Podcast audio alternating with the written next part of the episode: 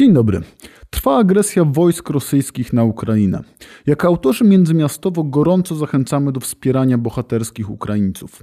Na stronie pomagamukrainie.gov.pl znajdziecie Państwo wiarygodne sposoby wsparcia. W klubie jagiellońskim, w myśl zasady think tanki sobie poradzą, w marcu wpłać na ukraińskie tanki, zachęcamy do bezpośredniego wsparcia finansowego ukraińskiej armii. Szczegóły w opisie odcinka. Tymczasem kontynuujemy naszą działalność podcastową. Na ten moment idziemy swoim zwykłym torem, wybierając dla Was najważniejsze i najciekawsze tematy związane z miastami. W najbliższych tygodniach możecie się jednak również spodziewać odcinków międzymiastowo poświęconych Ukrainie. Czy spoglądaliście ostatnio w niebo? Jeśli tak, to z dużym prawdopodobieństwem nie widzieliście zbyt wiele. Szacuje się, że obecnie 3 czwarte ludzkości nie może zobaczyć na niebie drogi mlecznej. W największych miastach zaś na niebie nie można zobaczyć nawet najjaśniejszych gwiazd. Winę za to zjawisko ponosi zanieczyszczenie światłem, czyli nadmierne oświetlenie nocne, powodowane jego sztucznymi źródłami, m.in. latarniami ulicznymi, billboardami czy witrynami sklepowymi. Zanieczyszczenie światłem nie jest jednak tylko problemem astronomów i miłośników gwiazd. Nadmierne oświetlenie wpływa na rytm dobowy wszystkich istot żyjących, od roślin do ludzi. Konsekwencje tego zjawiska są nadal badane. Wśród obecnie potwierdzonych wymienia się m.in. spadek populacji zwierząt, ich większą śmiertelność czy osłabienie wzroku. Dla ludzi zanieczyszczenie światłem też nie jest pozytywne. Skutkami zdrowotnymi są m.in. depresje, zwiększone ryzyko nadwagi, choroby Alzheimera czy nawet nowotwory. Co z tym zrobić? Czy rzeczywiście zanieczyszczenie światłem jest tak samo ważnym problemem jak na przykład zanieczyszczenie powietrza? Czy są jakieś indywidualne strategie walki z tym zjawiskiem? Witajcie w najnowszym Międzymiastową, podcaście miejskim realizowanym przez Klub Jagielloński. Ja nazywam się Karol Wałachowski i do dzisiejszej rozmowy zaprosiłem pana doktora Wojciecha Jernajczyka, psychiatrę, neurofizjologa, prezesa Polskiego Towarzystwa Badań nad Snem. Tematem odcinka będzie zanieczyszczenie światłem. Międzymiastowo. Podcast miejski Klubu Jagiellońskiego. Panie doktorze, jak poważnym problemem w polskich warunkach jest obecnie zanieczyszczenie światłem? Ilu ludzi mogą dotyczyć jego skutki? Czy to jest też polski problem, czy, czy tylko globalny, dotyczący tych dużych metropolii? Dobry wieczór Państwu. Zanieczyszczenie światłem e, dotyczy w zasadzie całego świata, w tym również Polski. Oczywiście są obszary e, na świecie, gdzie to zanieczyszczenie jest znacznie większe. Ta, takim no, globalnie zanieczyszczonym światłem jest wśród państw, to są Stany Zjednoczone Ameryki Północnej.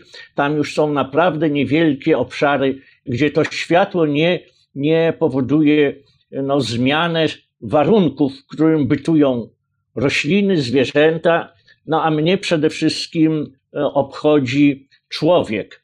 E, tak jak Pan we wstępie powiedział, pierwsi zauważyli, że coś niedobrego dzieje się z powodu oświetlenia. Astronomowie dopiero potem, w kilkanaście czy nawet blisko dwadzieścia lat później, zauważyli ten problem e, lekarze i to e, lekarze zajmujący się przede wszystkim chronobiologią, czyli obserwacją rytmów biologicznych u człowieka.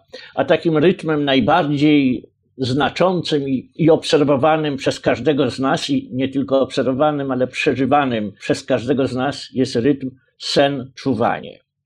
I zaburzenie tego rytmu no, jest najwyraźniej, można najłatwiej obserwować również z powodu tego, że mamy nadmiar światła, zwłaszcza w czasie, gdy z takich naturalnych przyczyn powinno być ciemno. Polska jest, no, leży w Europie, która jest jakby tuż po Stanach Zjednoczonych jednym z najbardziej zaśmieconych światłem obszarów. No dobrze, no ale w nocy nadal jednak chyba w naszych mieszkaniach jest stosunkowo ciemno, tak mi się wydaje. Czy to na takiego standardowego Polaka może w jakikolwiek sposób wpływać? Jakby jakie są objawy tego właśnie zaburzenia, tego co powiedział pan doktor, czyli tego cyklu e, dobowo-nocnego? Ja może jeszcze coś sprostuję. Rzeczywiście od oświetlenia światłem pochodzącym z latarni ulicznych, których jest zbyt dużo. Ja zresztą znam taką pracę e, wykonaną bodaj na Politechnice Krakowskiej, e, bo dotyczy to miasta Krakowa.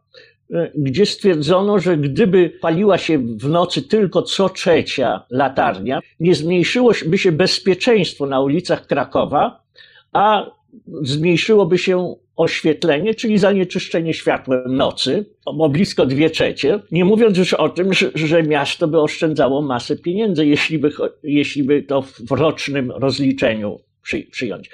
Ale tak, rzeczywiście każdy z nas, który ma mieszkanie, może odciąć się od oświetlenia ulicznego e, i w domu zasunąć story czy zasunąć żaluzję i odciąć się od, od, od światła miejskiego. Ale niestety większość z nas, żeby nie powiedzieć, że wszyscy, wtedy, gdy wracają do domu, zamiast zmniejszać oświetlenie, to siadają albo przy komputerze, albo przy telewizorze, albo używają smartfona jako mini komputer. I narażają się na światło, i to światło, które jest dla tej części rytmu okołodobowego bardzo niedobre, bo to jest światło o poszerzonym paśmie niebieskim, e, bo takie właśnie światło generują ekrany. Mhm. Jak ja właśnie myślę o tym temacie w ogóle, e, to mam wrażenie, że to jest trochę tak jak z zanieczyszczeniem powietrza, że jeszcze kilka lat temu nikt nie myślał o smogu jako o czymś złym, tylko po prostu to powietrze było zanieczyszczone i tyle. I dopiero potem jakby doszliśmy do wniosku, że właśnie wiele chorób e, jest właśnie powodowane tym zanieczyszczeniem. Więc chyba teraz trochę tak się dzieje z tym zanieczyszczeniem światłem, że trochę ludzie zaczynają być świadomi. E, ale panie doktorze, niech mi pan powie, jakie są, jakie, jakie konsekwencje może wywołać wywoływać to zanieczyszczenie światłem? Jakby jak możemy u, u siebie po prostu rozpoznać, że coś, coś jest z nami nie tak? To, że zanieczyszczenie światłem wpływa negatywnie w ogóle na zdrowie, to wiadomo z różnych opracowań, z dziedzin również, którymi ja się nie bardzo zajmuję. Na przykład w onkologii stwierdzono, że pracujące na nocne zmiany pielęgniarki są bardziej narażone na nowotwory piersi. I ta statystyczna różnica tej grupy zawodowej do innych pracowników jest no, statystycznie istotna. Do innych e, niepracujących w nocy, a, e, a, a że światło odgrywa istotną rolę, to w bardziej tam szczegółowych analizach również wykazano. Ja mogę powiedzieć jedną rzecz że znacznie zwiększa się ilość zaburzeń snu w, w populacji współczesnej. Tymi zaburzeniami przede wszystkim zajmuję się od wielu lat i mogę powiedzieć tak, że mniej więcej 87% osób, które cierpią na bezsenność, to są osoby, które kończą dzień oglądając telewizję albo bawią się lub pracują przy komputerze, laptopie lub obserwują informacje używając smartfona jako mini komputer. I to jest w populacji chorych, z którymi ja mam do czynienia, to 87% pacjentów cierpiących na bezsenność ma taki styl życia. Oczywiście poza światłem, ale rzeczywiście wśród tych pacjentów, o których mówię, o dziwo nie ma dużo osób, które palą papierosy, albo bowiem nikotyna również e, działa negatywnie na sen. Nie ma zbyt dużo takich osób, które na przykład herbatę czarną lub kawę pijają wieczorami lub płyny takie energetyzujące, od Coca-Coli po te wszystkie inne e, płyny energetyzujące. Natomiast, no właśnie, bardzo dużo, no prawie wszyscy siedzą przed telewizorem przed ekranem komputera lub mają przed swymi oczami ekran smartfona. Jeszcze dla mnie niezwykle ciekawa, ale też bardzo, bardzo przygnębiająca obserwacja. Chciałem powiedzieć tak. Jest takie zaburzenie snu, e, które nazywamy sennobóctwem. Popularnie nazywa się lunatykowaniem. Jest to bardziej lub mniej e, złożona aktywność fizyczna, ruchowa, w czasie pełnego snu i to snu głębokiego. Czyli człowiek wykonuje różne czynności, czasami mocno skomplikowane, będąc pozbawionym świadomości, bowiem w czasie snu nasza świadomość jest wyłączona. To zaburzenie jeszcze w starszych podręcznikach opisywano jako zaburzenie w zasadzie okresu dziecięcego. E, takie taka aktywność y, w czasie snu zanikała, gdy, y, gdy człowiek dojrzewał. i tylko około 4% z tych dzieciaków, które, które w dzieciństwie miały, miały właśnie epizody sennobóctwa, jako osoby starsze, czyli już dojrzałe, tylko 4, u 4% z tych osób było sennobóctwo przetrwałe.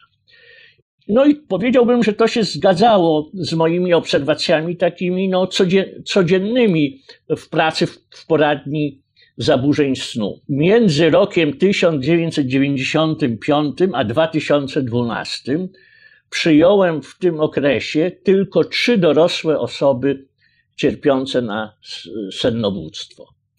Od końca 2012 e, roku do dzisiaj przyjąłem takich osób 109. Nie jest to może porażająca liczba, bo to prawie że 10 e, lat, w ciągu 10 lat 109 e, osób, tak? a, a tylko, że bardzo ciekawa i bardzo no, niepokojąca, niepokojący, jest, niepokojący jest ten przyrost ilości dorosłych osób cierpiących na sennobóctwo. I tak jak w poprzednim e, wypowiedzi mówiłem, że 87% e, e, osób cierpiących na bezsenność nadużywa ekranów wieczorami, tak wśród tych 109 osób 100% to były osoby, które do końca swego czuwania albo siedziały, najczęściej siedziały przed komputerem. Ostatnio komputer jest zamieniany na, na E, smartfon, który, który jest traktowany jako mini komputer, a nie jako telefon.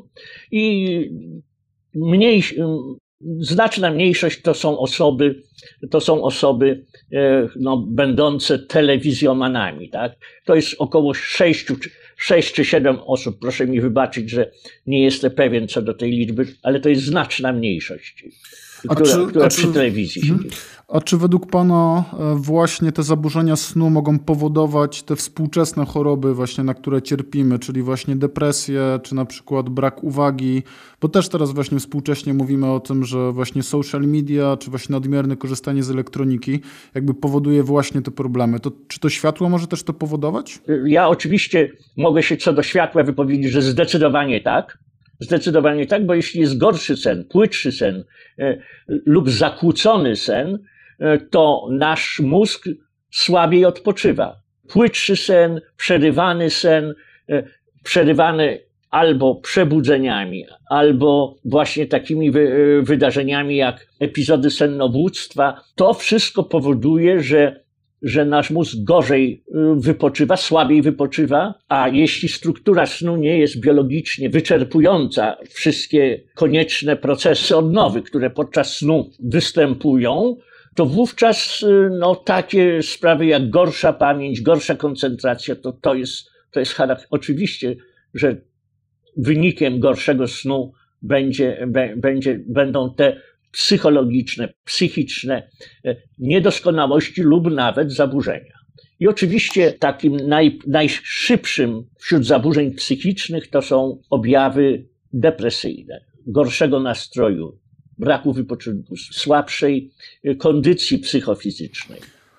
To w takim razie zapytam na początku o taką strategię indywidualną. W jaki sposób my, jako normalne osoby, które nie mają jakiegoś dużego wpływu na tą rzeczywistość otaczającą, na nasze miasta, w jaki sposób my się możemy bronić? Czy są jakieś takie, nie wiem, zestaw rad, które mógłby pan doktor nam udzielić, żeby właśnie nie cierpieć na tego typu schorzenia? Proszę państwa, nawet w poprzedniej, wcześniejszej wypowiedzi nawet powiedziałem, jaka jest możliwość. Gdy wracamy do domu, możemy odciąć się od światła generowanego przez miasto. Żaluzją, ciężkimi filanami. W ten sposób możemy się odciąć od tego oświetlenia. No, czyli teraz wszystko, co dzieje się w domu, zależy zdecydowanie od nas. My decydujemy, czy włączymy bardzo jasne światło w, w pokojach, tak?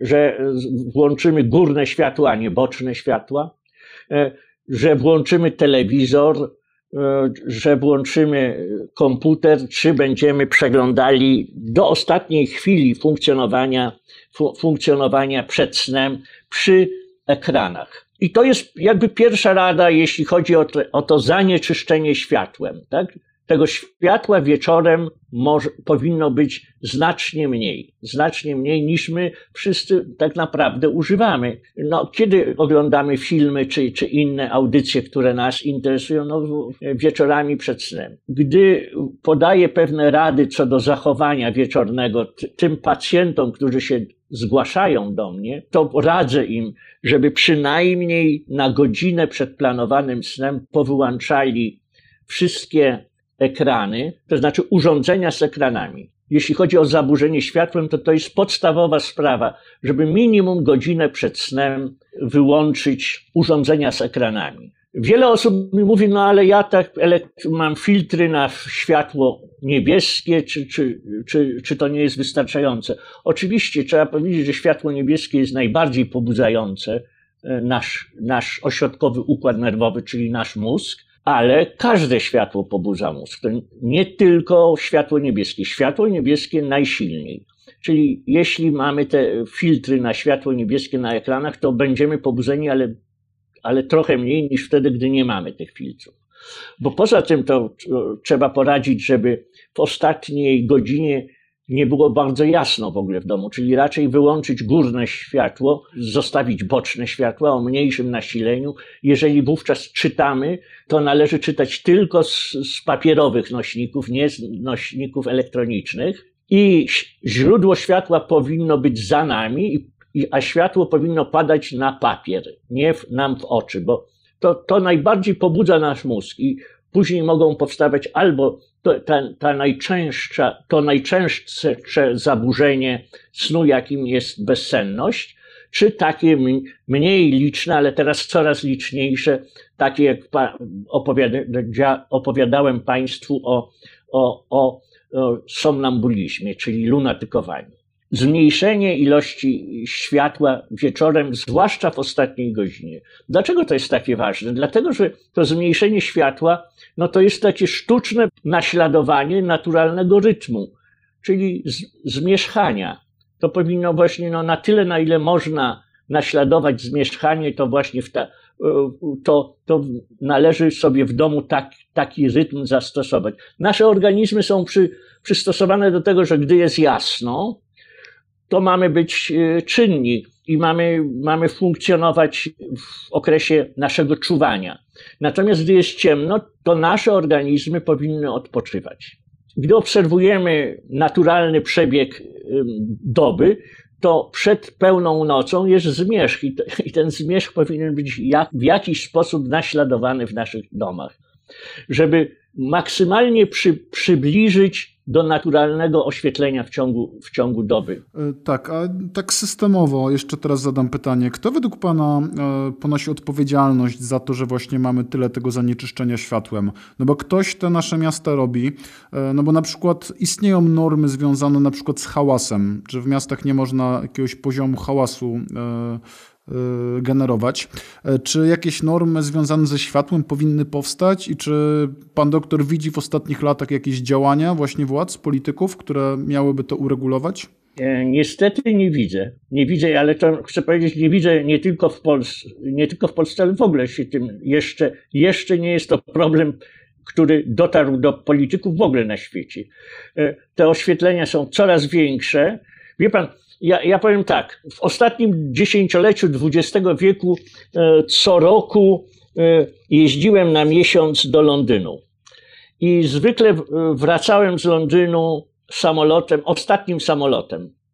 On wylatywał tam, nie wiem, 21 chyba z Londynu, czyli u nas była 22 już wtedy, gdy ja wylatywałem. I w, w latach 90 gdy wzbijał się samolot nad Londynem, to ja w którymś momencie widziałem taką, taką półkulę, taką czarę e, no, właśnie jasności. Nad Londynem była taka kopuła, kopuła światła. Gdy lądowałem w Warszawie, wtedy takiej kopuły jeszcze nie było, ale koniec lat 90. i pierwsze lata 2000 nad Warszawą również powstała kopuła. No to jest jak, ja rozumiem, że pełne oświetlenie miasta to jest powód do dumy dla, dla gospodarzy miasta. Ale chciałbym wrócić, bo pan zapytał, do kogo się ja jeszcze raz wrócę do tej informacji. Pracownicy Politechniki Krakowskiej, nie jestem tego na 100% pewny, ale prawie że pewny jestem, że to krakowiacy zbadali i stwierdzili, że, że no naprawdę jest dwie z trzech latarni w Krakowie można spokojnie wyłączyć. Nie, nie potrzeba, żeby świeciły. To mnie dziwi, że nie wszyscy muszą wiedzieć, jak negatywny wpływ ma, ma światło w nocy na istoty żyjące, bo ja się zająłem tylko człowiekiem, ale to również na, na owady fatalnie działa. Gorsze zapylenia są, bo y, nie tylko pszczoły zapylają. Tych, tych y, grup owadów, które zapylają jest masa, w czym są zapylacze nocni i, i te owady no, z powodu światła nie, nie zapylają roślin. To, to taka, taki mały marginesik. Wracam do tej Politechniki Krakowskiej to było już chyba 6 czy 8 lat temu, gdy słyszałem wykład na, na ten temat, że co trzecia latarnia wystarczy, żeby, żeby Kraków był wystarczająco oświetlony. Ja myślę, że każde większe miasto w Polsce, w Europie czy na świecie e, wystarczałoby, gdyby tam poło przynajmniej połowę latarni powyłączać. No i teraz e, następuje pytanie, dla, dlaczego a wiem to, to na pewno, że nadal w Krakowie każda latarnia świeci, chyba że się jakaś żarówka wypali, ale, ale latarnie na, nadal świecą. Czyli no nie ma jakiegoś przełożenia tego, co, e, co ludzie, naukowcy czy technicy przekazują do publicznej wiadomości, e, a i to nie dochodzi do, do osób mających wpływ na, na pewne rozwiązania. A teraz, teraz jeszcze to teraz mi przyszło do myśli, przecież, przecież tak strasznie wzrosło, wzrosły koszty za, za energię elektryczną. To gdybyśmy wyłączyli właśnie dwie z trzech latarni, to mielibyśmy oszczędność na te 60%, o, o którym mówi się, że 60% to koszty spowodowane pewnymi ustaleniami w celach ochrony środowiska. Ja nie wiem, wie pan, tak samo źle jest w Stanach Zjednoczonych, tak samo źle jest e, na zachodzie Europy. E, ba, e, gdy analizuje się takie właśnie oświetlenia nocne globu w ogóle, to tam, gdzie jest dużo ludzi, czy to w Chinach, czy w Japonii, czy, czy tam, i, i rzeczywiście tam, gdzie są miasta, to przede wszystkim. Rzeczywiście najbardziej zanieczyszczone światłem to jest, są Stany Zjednoczone i Europa. Tak, to chyba jedynie co nam pozostaje życzyć, no to ciemnych nocy i dobrze przyspanych yy, i tego, aby nasi politycy się zastanowili właśnie nad tym oświetleniem. Dobrze, dziękuję bardzo. Moim rozmówcą był pan doktor Wojciech Jernajczyk, specjalista od spraw snu. Dziękuję bardzo. Dziękuję bardzo i dobrej nocy. Międzymiastowo. Podcast miejski Kluby Jagiellońskiego. W dzisiejszym odcinku to już wszystko. Produkcja tego odcinka została sfinansowana ze środków otrzymanych w ramach Programu Rozwoju Organizacji Obywatelskich na lata 2018-2030, których operatorem jest Narodowy Instytut Wolności Centrum Rozwoju Społeczeństwa Obywatelskiego. Pozyskany grant pozwala nam rozwijać nie tylko nasz podcast, ale i inne działania w tematyce miejskiej na portalu klubjagielloński.pl.